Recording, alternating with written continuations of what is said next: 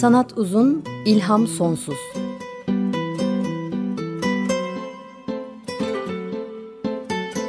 Sanat üzerine psikolojik sohbetler. Hazırlayan ve sunanlar Şenol Ayla ve Timuçin Oral.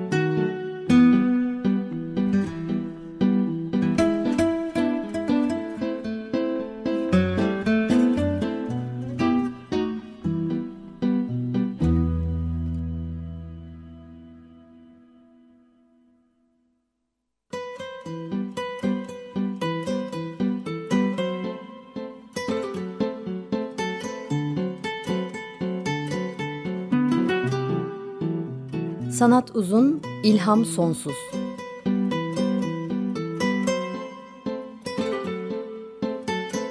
Sanat üzerine psikolojik sohbetler.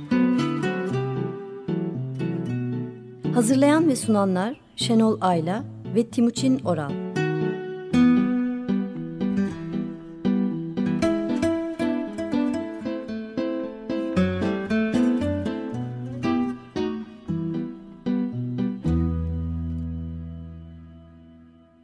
Merhaba, 94.9 Açık Radyo'da Sanat Uzun İlham Sonsuz programındayız. Ben Timuçin Oral. Merhaba, ben Şenol Ayda. Bugün yine daha önce de konuk olan e, Burcu Alkan var. Tekrar merhaba. E, Burcu Alkan'ı önceki programdan hatırlayacaksınız ama ben hatırlatayım. Bir vakıf üniversitesinde edebiyat teorisi, eleştiri ve karşılıklı edebiyat ders, e, karşılaştırmalı edebiyat dersleri veriyor. Psikanalitik edebiyat eleştirisi ve edebiyatta intihar üzerine çalışmaları var e, bir süredir de tıbbi insani bilimler alanında psikiyatri ve edebiyat ilişkisini inceliyor. Bundan da zaten geçen programda bahsetmiştik. Teknik Masa'da bugün Barış Demirel karşımızda. E, Twitter hesabımız e, et sanat alt uzun. E, önceki programlarımızda yeni Açık Radyo sitesindeki kayıt arşivinden e, dinleyebilirsiniz.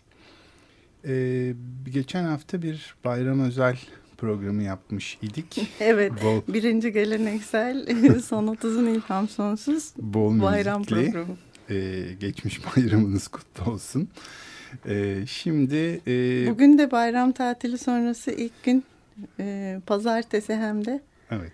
Bütün sendromlara açık bir gün. Evet. Hmm, biz de bellekten konuşacağız. Ee, evet, evet. Aslında belleğe bir on, ondan önceki hafta başlamış ve araya bu bayram programını sokmuştuk.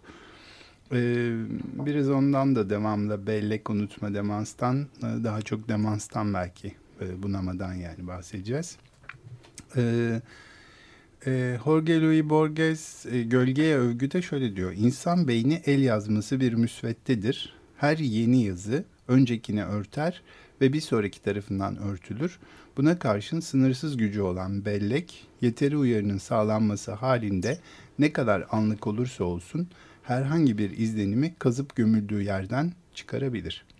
Şimdi bunu geçen sefer konuşmuştuk aslında. İpuçlarıyla evet. hatırlanıyor ve e, onlar e, çok uzun süreli bellekte yarılıyorlar. E, sonra da aslında ipuçları kayboluyor. Yani siz bir kitabı aldınız kütüphanenize koydunuz.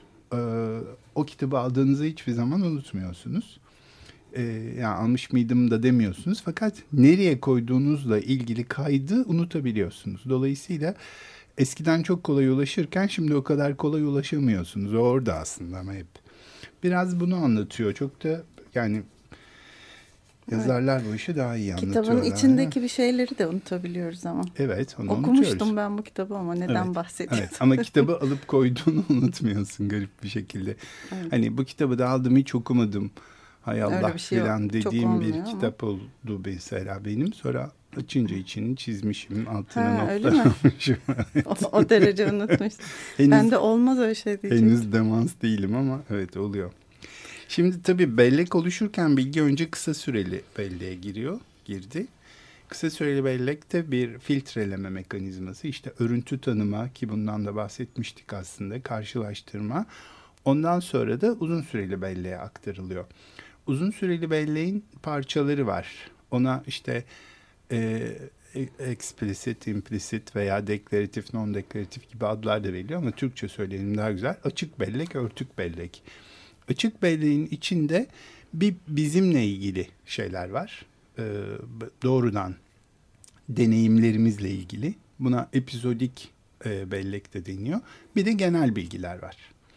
E, dünya ile ilgili, her şeyle ilgili. Ona da semantik bellek deniyor. E, ama bunlar bilinçli kısmı işin ve açık kısmı. Bir de örtük kısmı var ki örtük kısmının e, bir parçası e, zihnimizin derinliklerinde duruyor ve hazırlama işiyle uğraşıyor. Yani e, bir takım şeyleri hatırlatıcı. Mesela e, pamuk dediğinizde yumuşaklığı hatırlayıvermeniz gibi kendiliğinden oluyor. Dolayısıyla böyle bir takım adlandırmaları, metaforları da daha kolay hatırlamamızı sağlıyor.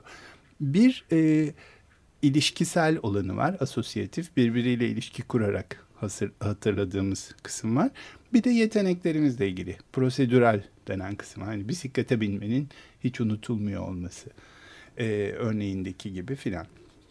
E, bu, bu, bu kadar teorik, sıkıcı konuşmalardan sonra aslında bugün e, Burcu'nun kendi e, blogunda yazdığı bir şeyle başlayalım. E, Burcu'nun çok güzel bir blogu var. Onu da tekrar tweetleyelim. Geçen sefer tweetlemiştik. Blogspot.com Çok güzel yazılar var evet. evet. Teşekkür ederim sağ olun. E, orada şöyle yazmış. Eğer hatırladığımız kadarsak ve bizi biz yapan yaşanmışlıklarımızın hafızamızdaki kaydı ise kim olduğumuz, nereden gelip nereye gittiğimizin kanıtı olan anılarımızı yitirdiğimizde ne kalır bizden geriye? Çok güzel söylemişsin. ee, Niye söylediğini de sen söyle o zaman. Şöyle e, zaten blogdaki yazıda da göreceksiniz. Umberto Eco'nun özellikle son dönemlerdeki romanlarında herhalde böyle bir bilmiyorum belki de kendi yaşlılığıyla alakalı bir Hı -hı. hafızayla şeyi var. E, derdi var. Derdi var. E, bu Türkçe'ye de nasıl çevrilmişti? Kraliçe Loana'nın Gizemli, Gizemli Alevi diye bir e, romanı var ve özellikle bu hafıza meselesinin çok ön plana çıktığı bir metin bu. Zaten blogdaki yazıda onun metni, e, onunla alakalı. E, bahsettiğiniz alıntıyı yazma dediğimde karakterin e, yaşadığı deneyim çok gerçekten çok orijinal. Yani gerçi tabii Umberto Eco bunu çok başka bir amaçla kullanıyor ama e, işte karakterin bir kalp krizi geçirmesi sonucu e, hafızasını yitirmesi 60 yaşlarında değil mi? Tabii tabii 60 yaşlarında bir e, karakter var ve e, kalp krizi geçiriyor. Hafızasını yitiriyor ama hafızasının da sadece episodik kısmını yitiriyor. Yani hayata dair deneyimlerini kaybediyor hmm. adam. E, bir yandan da şey e, antika kitaplar falan satan ve çok e, çok okuyan bir hatta sisler sis kelimesinin geçtiği ya da sis konseptinin olduğu e, metinleri metinlerden alıntılar topluyor falan hayatı Biriktirmeci boyunca. bir adam aslında tabii, değil tabii, mi? Tabii. Tam da bu yaşadığı felaketin tersi bir hayatı var o ana kadar. Her şeyi biriktiriyor, topluyor. Tabii aslında zaten e, çat, yani romanın çatısını oluşturan şey de o çatışma. Yani hani biriktirebildiği kadarı ve biriktirdiğini birdenbire kaybolması. Hmm. Elinde kalan da sadece işte bu kitaplardan okuduğu hatırladıkları. E, hatta blogda yazıda da örneğini vermiştim sanırım şey e, işte adam açıklıyorlar böyle böyle işte bir hafıza kaybı yaşıyorsunuz diye karısının adını hatırlamıyor mesela. E, ama buna ver doktora verdiği tepki kendisi karısını şapka sanıp sanmayacağı şeklinde. Çok güzel orası. Oliver Sacks'e bir şeyi var. Gönderme o, o, o metne bir gönderme var. Yani adam metinlerle yaşıyor. E, bu da çok ilginç bir gerçeklik yaratıyor. Tabii mesela ilk defa tekrar dişini fırçaladığında onun nasıl bir duygu olduğunu hatırlamıyor. Hmm. Gibi ya da işte e, çocukluğuna dair birçok anıyı ya da işte bir işte ilk aşklara dair falan aslında bir aşk hikayesi. İlk aşklara dair hiçbir şey hatırlamıyor ama sürekli böyle metinin içerisinde alıntılar geçiyor kitaplardan.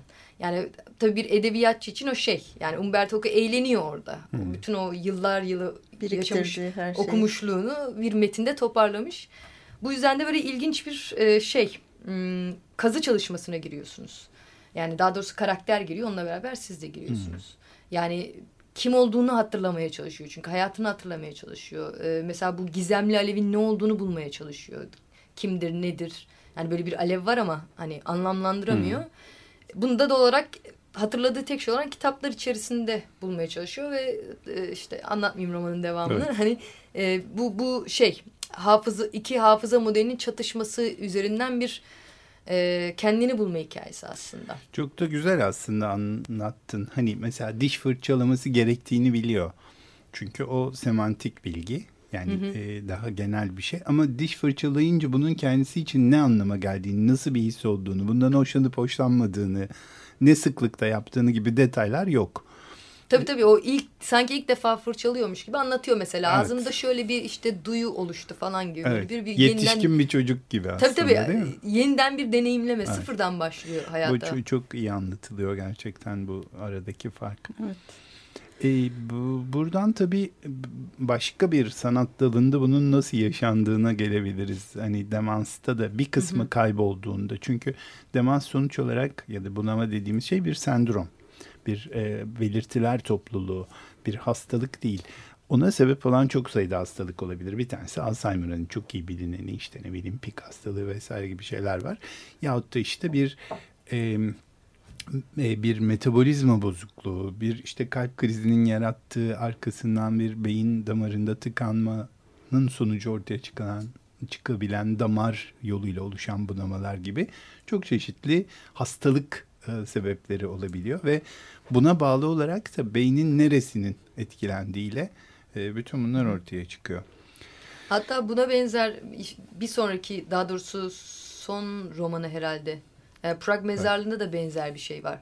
Onda tabii daha farklı bir şey görüyorsunuz. Yani yine bir sanırım travma nedeniyle bir hafıza kaybından Hı hı. sonra e, bir kişilik bölünmesi yaşanması durumu var mesela. Hı. Yani şey çünkü bir bunama değil de Tabii adam aslında şey. hırsızın teki. Çok da şey bir e, anti-hero diyelim bu Prag mezarlığının anlatıcısı.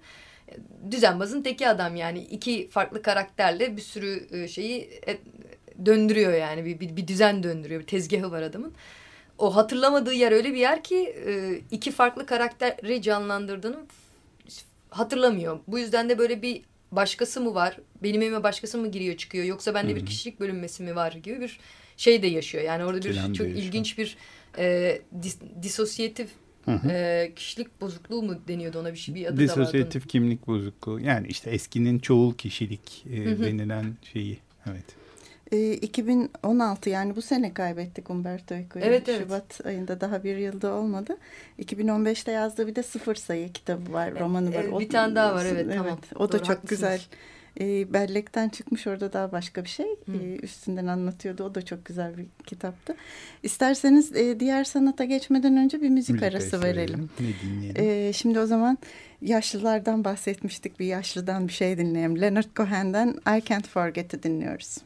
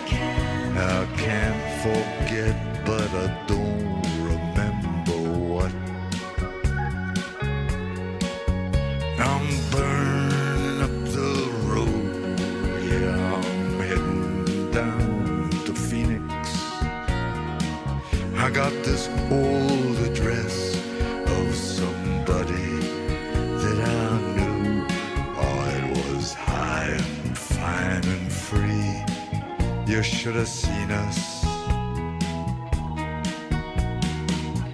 And I can't forget. I can't forget. I can't forget, I can't forget, but I don't remember who. I'll be there today with the big bouquet of cactus.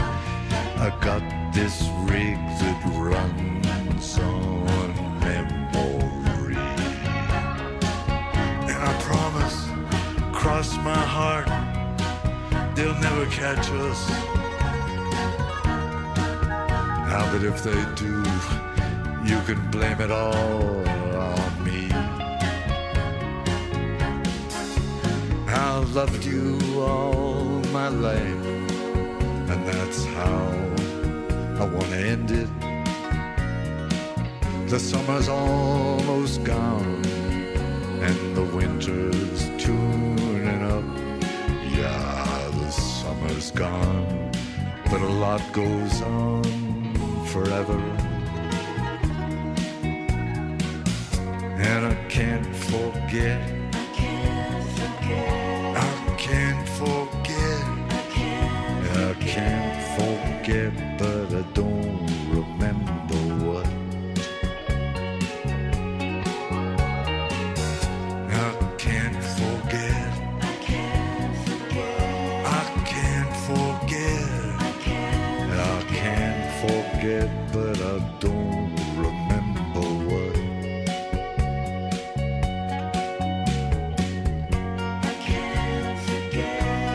Oh, my dear friends, thank you so much for coming this evening, for standing in the rain,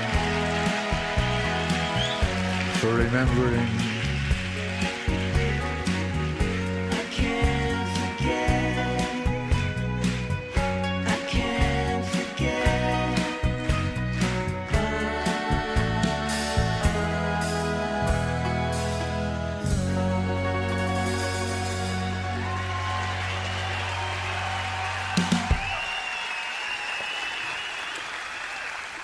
...94.9 Açık Radyo'da e, Sanat Uzun İlham Sonsuz programındayız. Belleği konuşuyoruz, hatırlamayı, unutmayı, biraz demansı konuşuyoruz.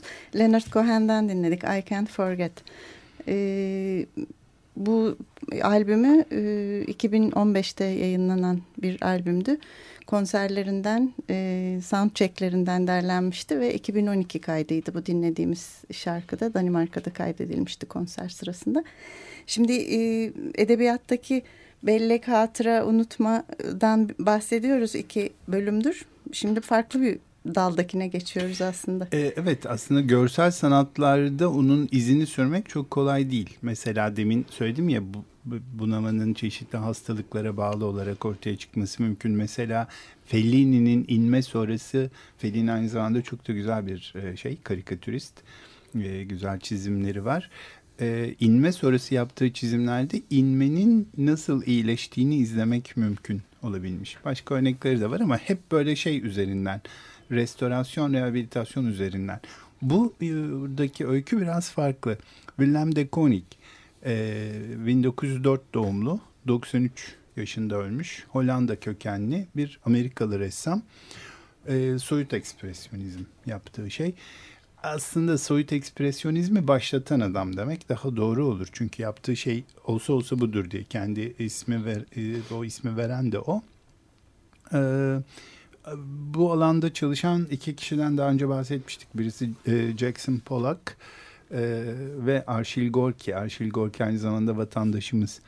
E, Evet, konuşmuştuk evet, ondan. e, Van Van, doğumlu bir Ermeni kökenli Amerikalı. E, bunların ikisi de bipolar bozukluğu nedeniyle aslında gündeme gelmişti. Willem de Kooning biraz daha farklı. E, 70 yaşı civarına kadar çok üretken. 1970'lerin ortalarında birdenbire duruyor. Şaşkın bir hal oluyor. Yönelimi bozuluyor. Yani ayı, günü, kişiyi ayırt edemez hale geliyor. E, durgun kişilik değişikliklerine uğruyor e, filan. Bir 10 sene kadar hiçbir şey yapmıyor. O dönemde artık De hani bu dünyadan ayrıldığı işte eserlerinin geçmişe dönük olarak değerlendirilmesi gerektiği filan Artık retrospektif. evet evet. Adam sağ ama retrospektif konuşuluyor gerçekten. Fakat bir şey oluyor ilginç. Ee, e, ayrıldığı eşi gelip onu bir derliyor, topluyor. İşte yaşamına bir çeki düzen veriyor filan. Ee, bir stüdyosunu e, temizliyor ve ona böyle bir hani resim de yapsın oyalansın diye bir tuval resim boyalar filan veriyor. Ee, onu galiba şeyi anlatıyor bir asistanı. Birden diyor içeriden fırça sesleri duymaya başlamıştım ama duyduğum fırça sesleri onun daha önceki fırça sesleri gibiydi. Yani demek ki anlaşılıyor o dinleyen birisi için. Ve sonra birden resim yapmaya başlıyor 80'li yaşlarında. Yaptığı resimleri önce ciddiye almıyorlar. Hatta çok sayıda üretince bütün bu e, eleştirmenler, e, değerlendiriciler falan bir araya gelip bunu değerlendirme ihtiyacı duyuyorlar. Çünkü New York e, mahkemeleri adamı vesayet altına almışlar. Yani medeni haklarını kullanmaya ehil değil diye düşünüyorlar. Ve fakat değerlendirdikleri zaman görüyorlar ki muhteşem yeni eserler var. Çok orijinal, eskilere hiç benzemiyor ve çok yaratıcı. Oyalanıyor değil, gerçekten resim yapıyor. Oyalanmıyor adam, ressamlığa geri dönmüş 10 yıllara verdikten sonra. Üstelik hani depresyon ya da ne bileyim bir e, ne diyelim e, bir e, maddi olmayan diyeceğim bir e, bir e, hastalık geçirmiş de geçici olarak e, devre dışı kalmış falan değil. Hakikaten bir beyin biyokimyası bozukluğu, beyin kaybıyla giden, hücre kaybıyla giden bir hastalıktan muzdarip. Bunun üzerine incelenmeye başlanıyor gerçekten. Espinel diye bir e, araştırmacı oturup bayağı detaylı bir şekilde yaptıklarını e, inceliyor. E, renk, çizgiler e, filan açısından. Ve ortaya çıkıyor ki hakikaten e, yaptıkları çok orijinal yeni şeyler ve e, bunun e, da bir takım farklılıkları var. Ama demin konuştuk semantik bellek, episodik bellek meselesini. E, kısa süreli belleği ya da işleyen bellek diye de çevrilen ama benim faal bellek demeyi sevdiğim working memory sağlam ve bir şekilde e, devrede e, kısa süreli belleği. Yani uzun süreli belleğin içinde de episodik bellek e, sağlam. Kendisiyle ilgili şeyler e, e, kendi yaratıcılık tarzı aynen korunmuş durumda. E, yine uzun süreli belleğin örtük kısmındaki yeteneklerle ilgili kısım da sağlam. E, dolayısıyla yapabiliyor. E, orada da hiçbir şey yok. Renkleri ayırt ediyor, bağlantıları kuruyor. Fakat semantik bellek bozuk. E, dolayısıyla hala saçmalıyor. hala insanları, olayları birbirine karıştırıyor. Hala hani e, boyanın yenilip yenilemeyeceğinin farkında değil örneğin. Ama yaptığı her şey e, hem epizodik kısım korundu hem de örtük kısmı korunduğu için e, mükemmel ve e, işte e, 93 yaşında ölene kadar da e, hem en sonuna kadar değil ama epey üretken bir yaşam sürdürebiliyor. Gerçekten. Onun e, evet. bu yaptıklarını da, Onları da Twitter'dan, Twitter'dan paylaşalım. paylaşalım. Evet. Hmm, ilginç bir öyküsü var onun. Ee, Burcu bunun edebiyattaki bir e, örneğini e, Murat Gülsoy'un e, bir evet, romanıyla e, söylemişti. E, bu konuyu daha önceden konuşurken aklıma benim ilk e, Murat Gülsoy'un Nisyan romanı gelmişti. Çünkü çok e, benzer bir yaratıcı sürecin ya da e, yaratıcı bir insanın demans gibi bir şeyle e, geçirdiği o kay, kaybolma süreci diyelim. Çünkü zaten aslında anlatının içerisinde kaybolan bir karakterden bahsediyoruz burada. Böyle bir anlatısı var Nisyan'ın ve çok da güzel e, bir anlatı aslında. E, hatta ya bana göre çok ede, edebiyat açısından da kıymetli bir anlatı. Çünkü bu bahsettiğimiz hani hafızanın kaybı, e, bazı becerilerin eskisi gibi olmaması, yaşlanan beden, hı hı. E, işte ölüme yaklaşma gibi hani e, hani kavramsal değerleri edebiyat metninin kendi yapısında da üretebilmeyi e, başaran bir metin. E, Gülsoy metni yani kısa kısa parçalardan oluşan e, bir metin. E, zaten şey diye geçiyor yani, yani sarı postit notlara yazıyor adam sürekli. Adam aslında yazar. Çok hatta, da iyi bir yazarmış ama. işte öyle öyle de bir şey geçiyor. Yani hatta ilk daha ilk parçada şöyle bir muhabbet var. Ee, işte e, eskiden işte kelimelere hükmederdim. Şimdi onların oyuncağı oldum. Hmm diye başlıyor hikaye. E, ve şey anlatı boyunca e, hem adamın zihninde işte bu e, elinden kayıp giden yazarlık becerisinin anlatısı var. Bir yandan da e, hani bunun da şekilsel bir yerden yani yapısal bir yerden de yazıya da yansıması var ve metnin sonuna hmm. geldiğinizde e, hani karanlık boşluk e, baskın çıkıyor ve hani e, şey görüyorsunuz e, kelimeler, anlamlar birbirine karışıyor ve kayboluyorlar aslında. Ve o kaybolma da yaşlılıkla beraber hem hayatın kaybolması hem de yazarlığın hmm. kaybolması hali. Son bir belki de son bir çırpınış. E, ölümsüzlük metinle beraber ölümsüz olmaya yönelik son bir çırpınış olarak bile düşünülebilir. Hmm. Ee, ve şey hani böyle son parçalara doğru aslında positlere yazdığı şeylerin de kargacık burgacık anlamsız bir sürü bir şey olduğunu e, falan Evet. okuyorsunuz. Yani aslında orada Çünkü e, ortada bir metin kısmı. yok Tabii. ama varmış gibi ama yazma süreci gibi böyle bir e, bütün o işte zihinsel süreçlerin e, anlatısal olarak bence çok iyi bir yansıması Hı. Nisyan. E, hani bu açıdan da e, yani Türk Edebiyatı'nda bende bu, bu konu üzerine çok önemli bir örnek olarak düşünülebilir. Evet doğru. Tabii bu aslında depresyon da getirir Tabii istemez, arada gayet e, belirgin olarak. korktuğu dönemler Zaten tabii oluyor. çok depresif de bir karakter tabii. Yani Evet.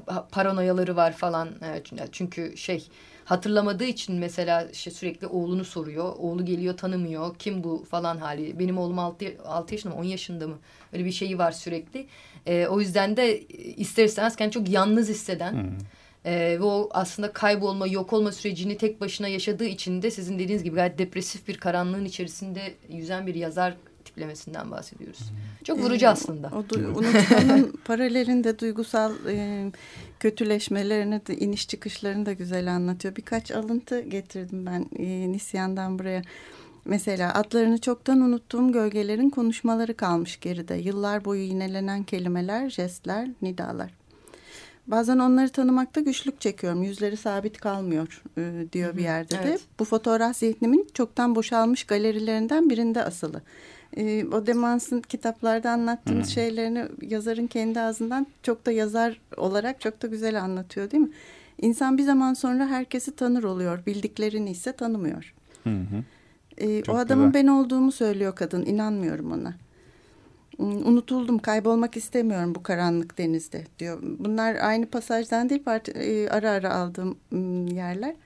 Arkamda karanlık dehlizler başlıyor, ürkütücü. Tek başına kalıveriyorum sessizliğin ortasında. Biri adımı söylesin istedim, ben o adı bileyim istedim.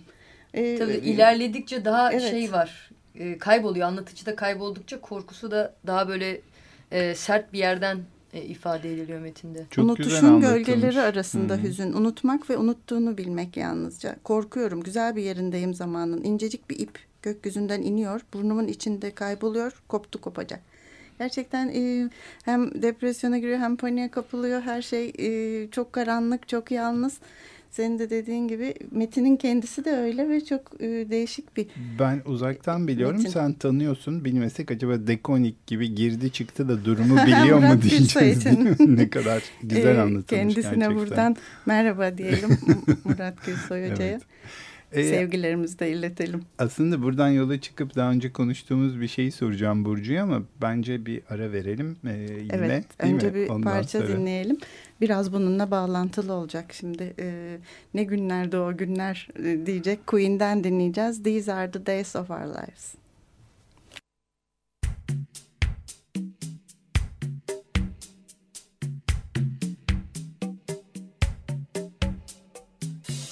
Sometimes I get to feeling I was back in the old days, long ago. When we were kids, when we were young, things seemed so perfect, you know. The days were endless, we were crazy, we were young. The sun was always shining, we just lived for fun. Sometimes it seems like lately, rest of my life's been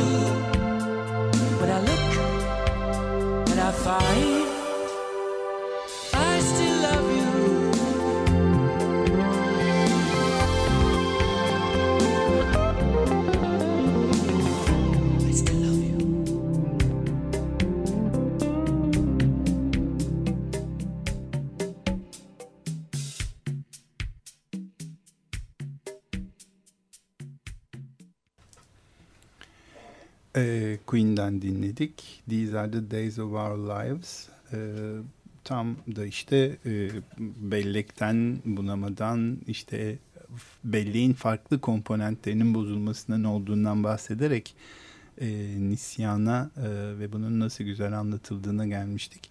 Bundan konuşurken e, tabii Burcu yukarıdan e, dışarıdan bakarak çok güzel değerlendiriyor e, dönemleri, e, karakterlerin nasıl değiştiğini. Bununla ilgili bir saptamasını e, paylaşmıştı. E, onu hep birlikte konuşalım istedik.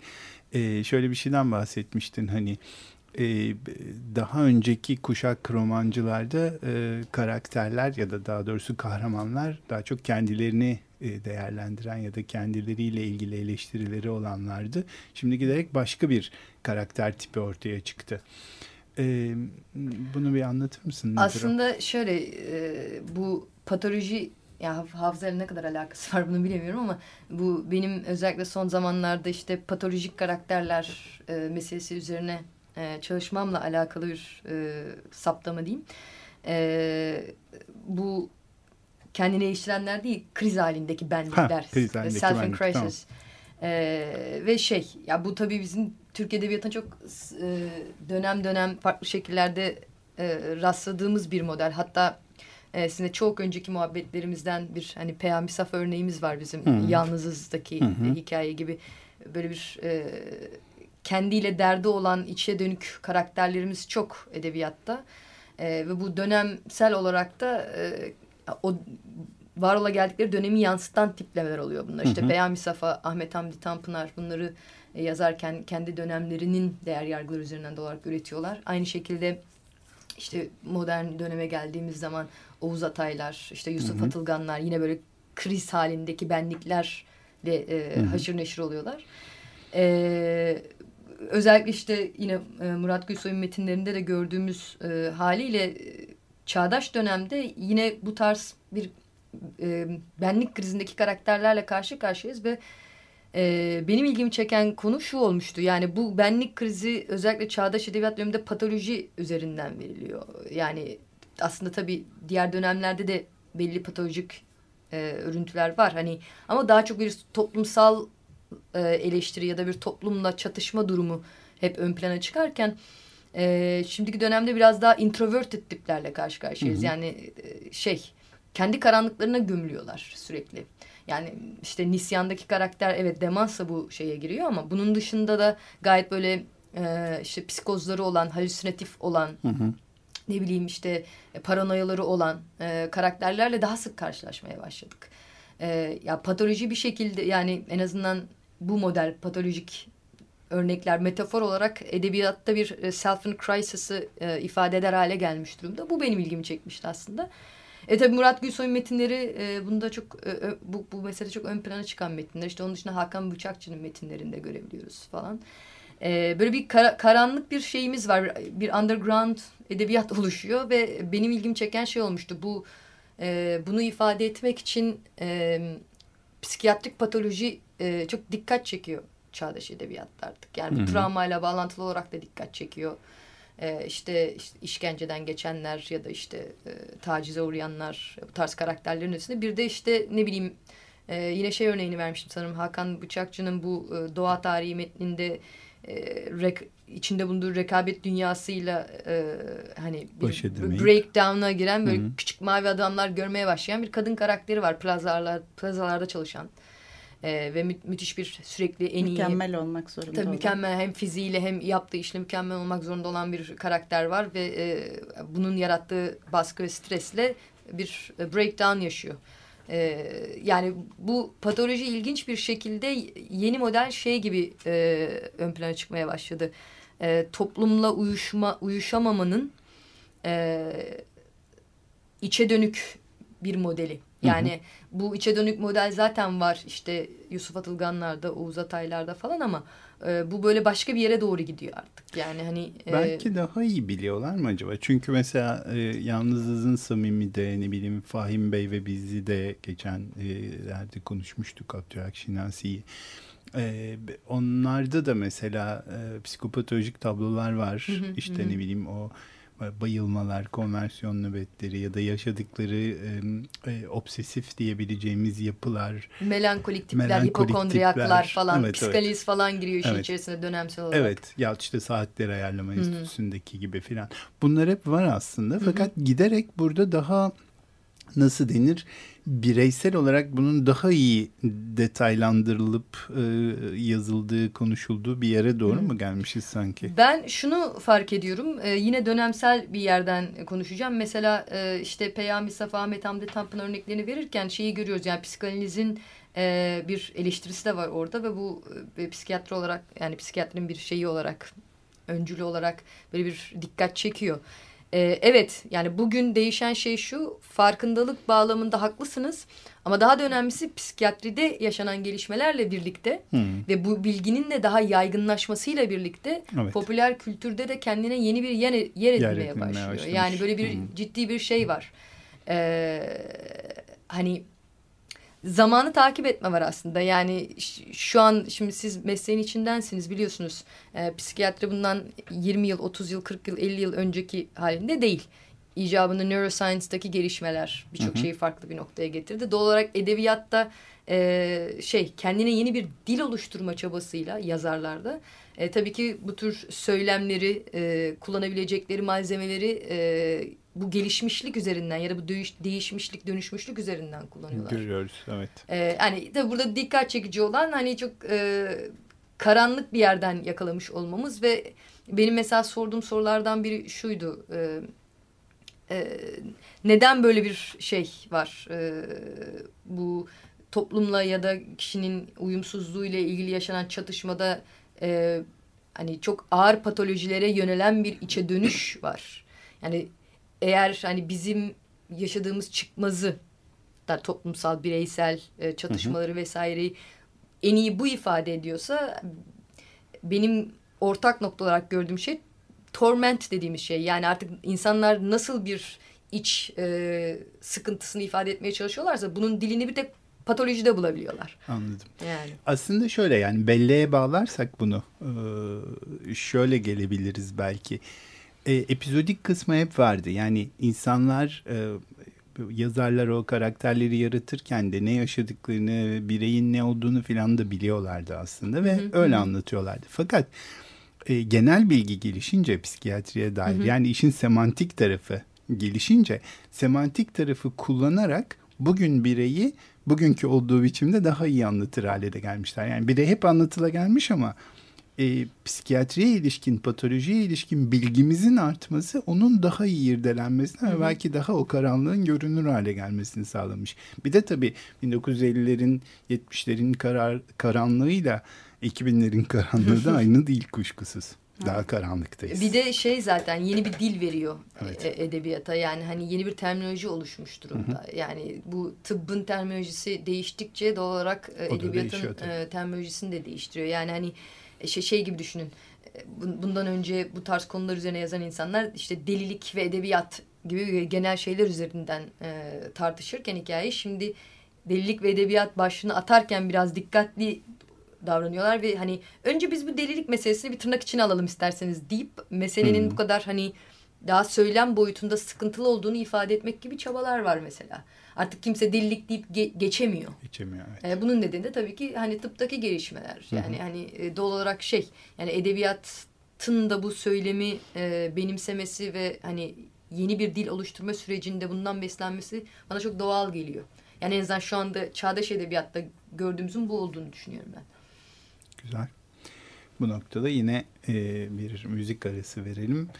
E, bizden birini o zaman bu kadar konuştuktan sonra dinleyelim. E, Sezen Aksu'dan e, Unuttun mu beni?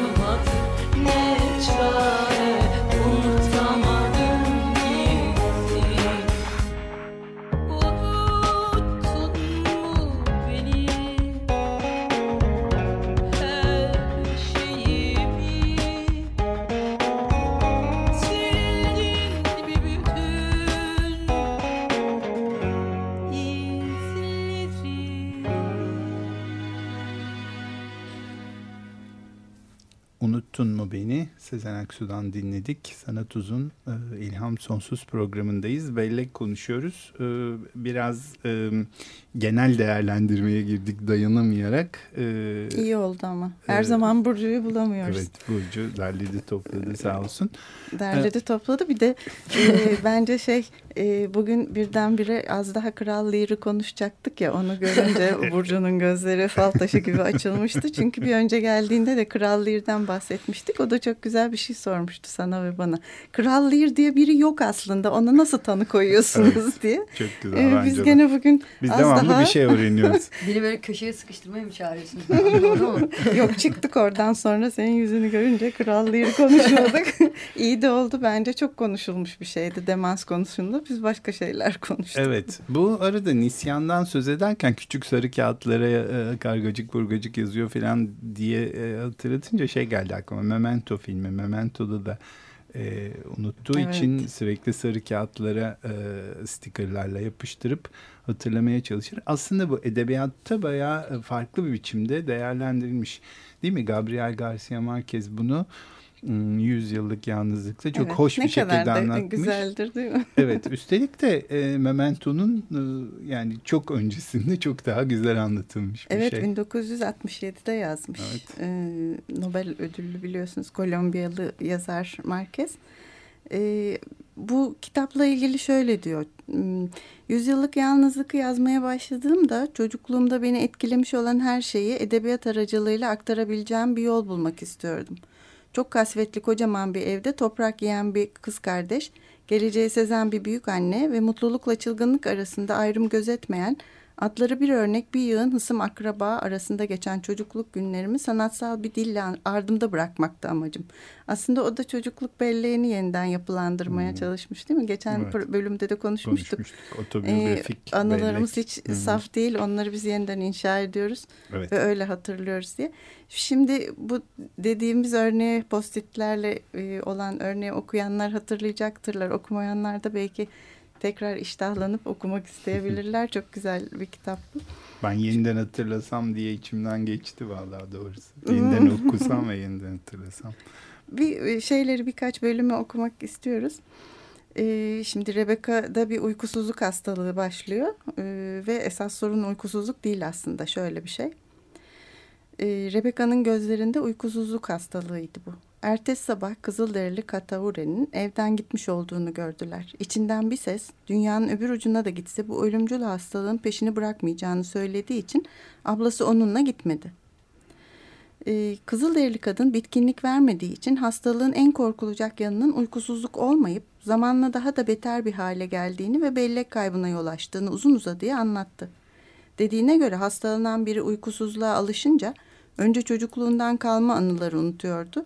Giderek eşyaların adını ve neye yaradıklarını bilmez oluyor. Sonunda da insanları tanımıyor, kendini bile unutuyor ve geçmişi olmayan bellek yokluğuna uğruyordu.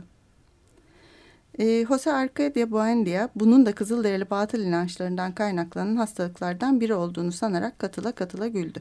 Ancak daha sonra bunun gerçek olduğu ortaya çıkıyor. Uykusuzluk e, bunamaya dönüşüyor ve bütün köye salgın halinde yayılıyor. E, Aslında hastalık uykusuzlukla başlıyor. Onunla başlıyor ama Doğrusu. uyumadıkça Evet. unutmaya başlıyorlar ve bir de salgın halindeki bütün köye yayılıyor bu. Ee, sonra devam ediyorum okumaya. Ee, bellek kaybını birkaç ay olsun önleyecek formülü Aureliano hem de kazara buldu.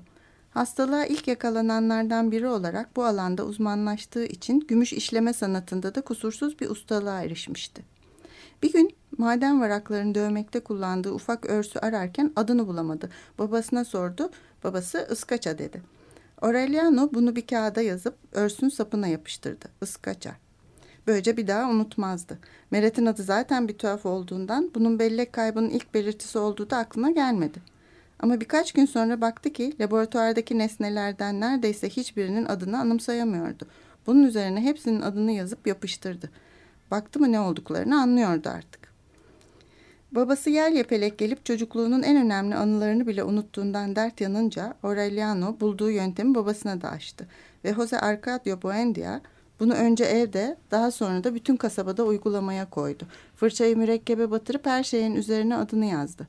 Masa, sandalye, saat, kapı, duvar, yatak, tencere. Ağıla gitti ne kadar hayvan, ne kadar bitki varsa onlara da birer inek, keçi, domuz, tavuk, kaladyum, muz etiketi kondurdu. Zamanla bellek kaybının nerelere varabileceğini inceledikçe eşyanın adını üzerindeki yazıdan çıkartabileceklerini ama neye yaradığını unutacaklarını da kavradı. O zaman işi daha da geliştirdi. İneğin boynuna astığı şu yazı Makandolların bellek kaybına karşı nasıl hazırlıklı olduklarının somut kanıtı oldu. Buna inek derler. Süt versin diye her sabah sağılması gerekir. Sütün de sütlü kahve yapmak üzere kahveyle karşı karıştırılabilmesi için kaynatılması şarttır. Böylece bir an için adlarıyla yakalanan ama yazılı harflerin ne demeye geldiğini unuttukları anda kaçıp ellerinden kayıveren bir gerçeği yaşamaya başladılar. Evet. Hayatı kullanma kılavuzu gibi bir Evet, şey her olmuş. şeyin üstüne hatta- Aslında bu beynin yaptığını e, bir şekilde karşılarına koyup okuyarak fark etme. Evet ama kaydedemiyorlar. Sonra Yani buna da bir çare bulacaklar ilerleyen sayfalarda ama güzel bir Ee, tarafta evet. ana caddeye de Tanrı vardır yazan bir tabela astılar. Unutulmaması gereken şey. Aman onu unutmasınlar. Çok lazım o. Ee, mutlaka bulmaları gerekiyor.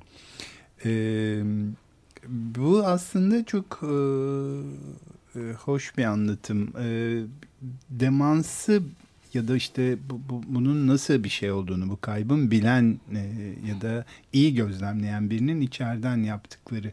Bunun karikatürize örnekleri de e, var. Hani kapatmadan belki bundan da bir iki kelime konuşalım mı? Jonathan Swift. Aa, e, evet e, kendisi de e, İngilizlerin büyük yergi yazarı. evet, Çocuk kitapları yazarı diye maalesef tanınıyor olmasına rağmen. e, evet ama o kadar belden aşağı esprilerle doluymuş ki Gulliver'in gezileri. Sonra Glasgow'da bir yayın evi onun oralarını çıkararak çocuklar için kısaltıp basınca çocuk kitabı olarak anılmaya başlanmış. Aslında- Yoksa basılacak gibi değilmiş. Ama o sırada demansta değil. E, yok demansta son zamanlarında yazıyor. Son 10 yılını demansla geçiriyor. Hatta kendisi e, Alexander Popa daha önceki bölümde de bahsetmiştik Hı. ondan. Şöyle bir mektup yazıyor. Hafızam hızla gidiyor. Ruhumun onda dokuzu mahvoldu. Hmm. Bu mektupta yalnızca 50 tane söylem ve yazım hatası, yanlışı bulmakla kalmayacak, unutulan ya da tekrar yazılan cümleler de göreceksin. Çok korkuyor demanstan. Hep buna karşı önlem almaya çalışıyor ama ne yazık ki demansta gelişiyor. Ee, ve ondan sonra da önce kişilik bozukluğu, değişikliğiyle başlamış. Hı. Bozukluğu demeyelim. Evet. Ve hep belden aşağı espriler, daha çok işte tuvaletle, lazımlıkla, idrarla ilgili espriler ve öyle şiirler yazmaya başlamış. Giderek bunlar artmış ve gerçekten de demans olduğu e, gelişmiş, gö- görülmüş. Sağlığında bunlar var ve örtbas ederken örtbas edemez hale gelmiş. Edemez hale Kısacası. gelmiş herhalde. Ya da belki hakikaten orası bozuldu. bir e, obsesif loop'a girdi. Evet belki de ve e, öyle de son 10 yılını öyle geçirerek büyük acılar içinde de ölüyor. E, yazık. Evet. Büyük büyük bir yazar aslında değil mi? Evet. O zaman tabii e, Nisyan'daki karakterin e, gidişatından neden bu kadar çok huzursuz olmaz, olduğu ve işte Hı. e, yaşadığı korkunun nasıl bir korku olduğunu belki de e, Swift'e bağlayarak da düşünebiliriz yani. Hani Çok doğru. yazma güdüsüyle var ola gelmiş bir e, Adamın. insanın bunu bu yetiyi kaybettiği noktada işte e, geriye benden ne kalır ki e, Sorusu örneğinde çok olduğu ağır değil gibi. mi? Evet. E, zaten öyle bir travmayı başka nasıl anlatabilirsiniz ki? Ya da anlatmaya çalıştığınız noktada en fazla işte edebiyat yardımınıza koşar. Üzgünüm bu, bu noktada tıbbın çok fazla bir şey olabileceğine inanmıyorum ben. Yok biz de çok- inanmıyoruz. Çok zaten. güzel bağladın. Bunun üstüne söyleyecek hiçbir şey yok. Artık buradan Bu- bu- kapatmak bu- düşer bu- bize de Bu, bu- burada programı. e, son parçayı ilan etmeden e, Önce Burcu'ya teşekkür edelim. Burcu'ya Tekrar teşekkür ederiz. geldiği Ben teşekkür için. ederim. Yine. Kral Lear konuşmaya da bekliyoruz. yine yine gel söz Kral Lear konuşmayacağız. Lear'da konuşuruz canım sıkıntı olmaz. Ee, Teşekkürler. e, Sanat Uzun İlham Sonsuz programından bir kez daha hoşçakalın diyoruz. Ben Timuçin Oral. Hoşçakalın. Ben Şenolay'la. Ben Burcu Alkan. Hoşçakalın. Barbara Streisand'den e, Cats müzikalinin e, Andrew Lloyd Webber'in yazdığı e, Memories'i ile ayrılıyoruz.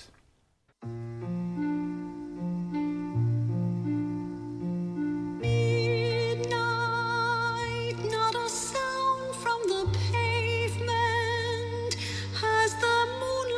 her memory? She is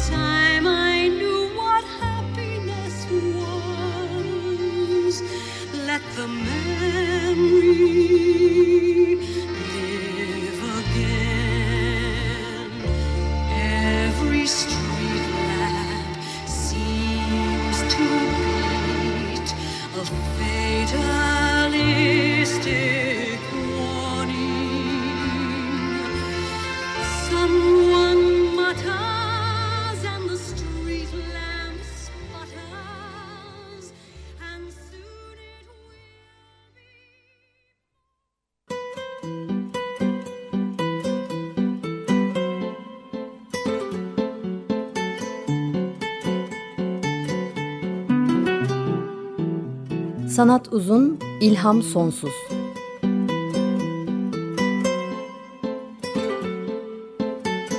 Sanat üzerine psikolojik sohbetler. Hazırlayan ve sunanlar Şenol Ayla ve Timuçin Oral.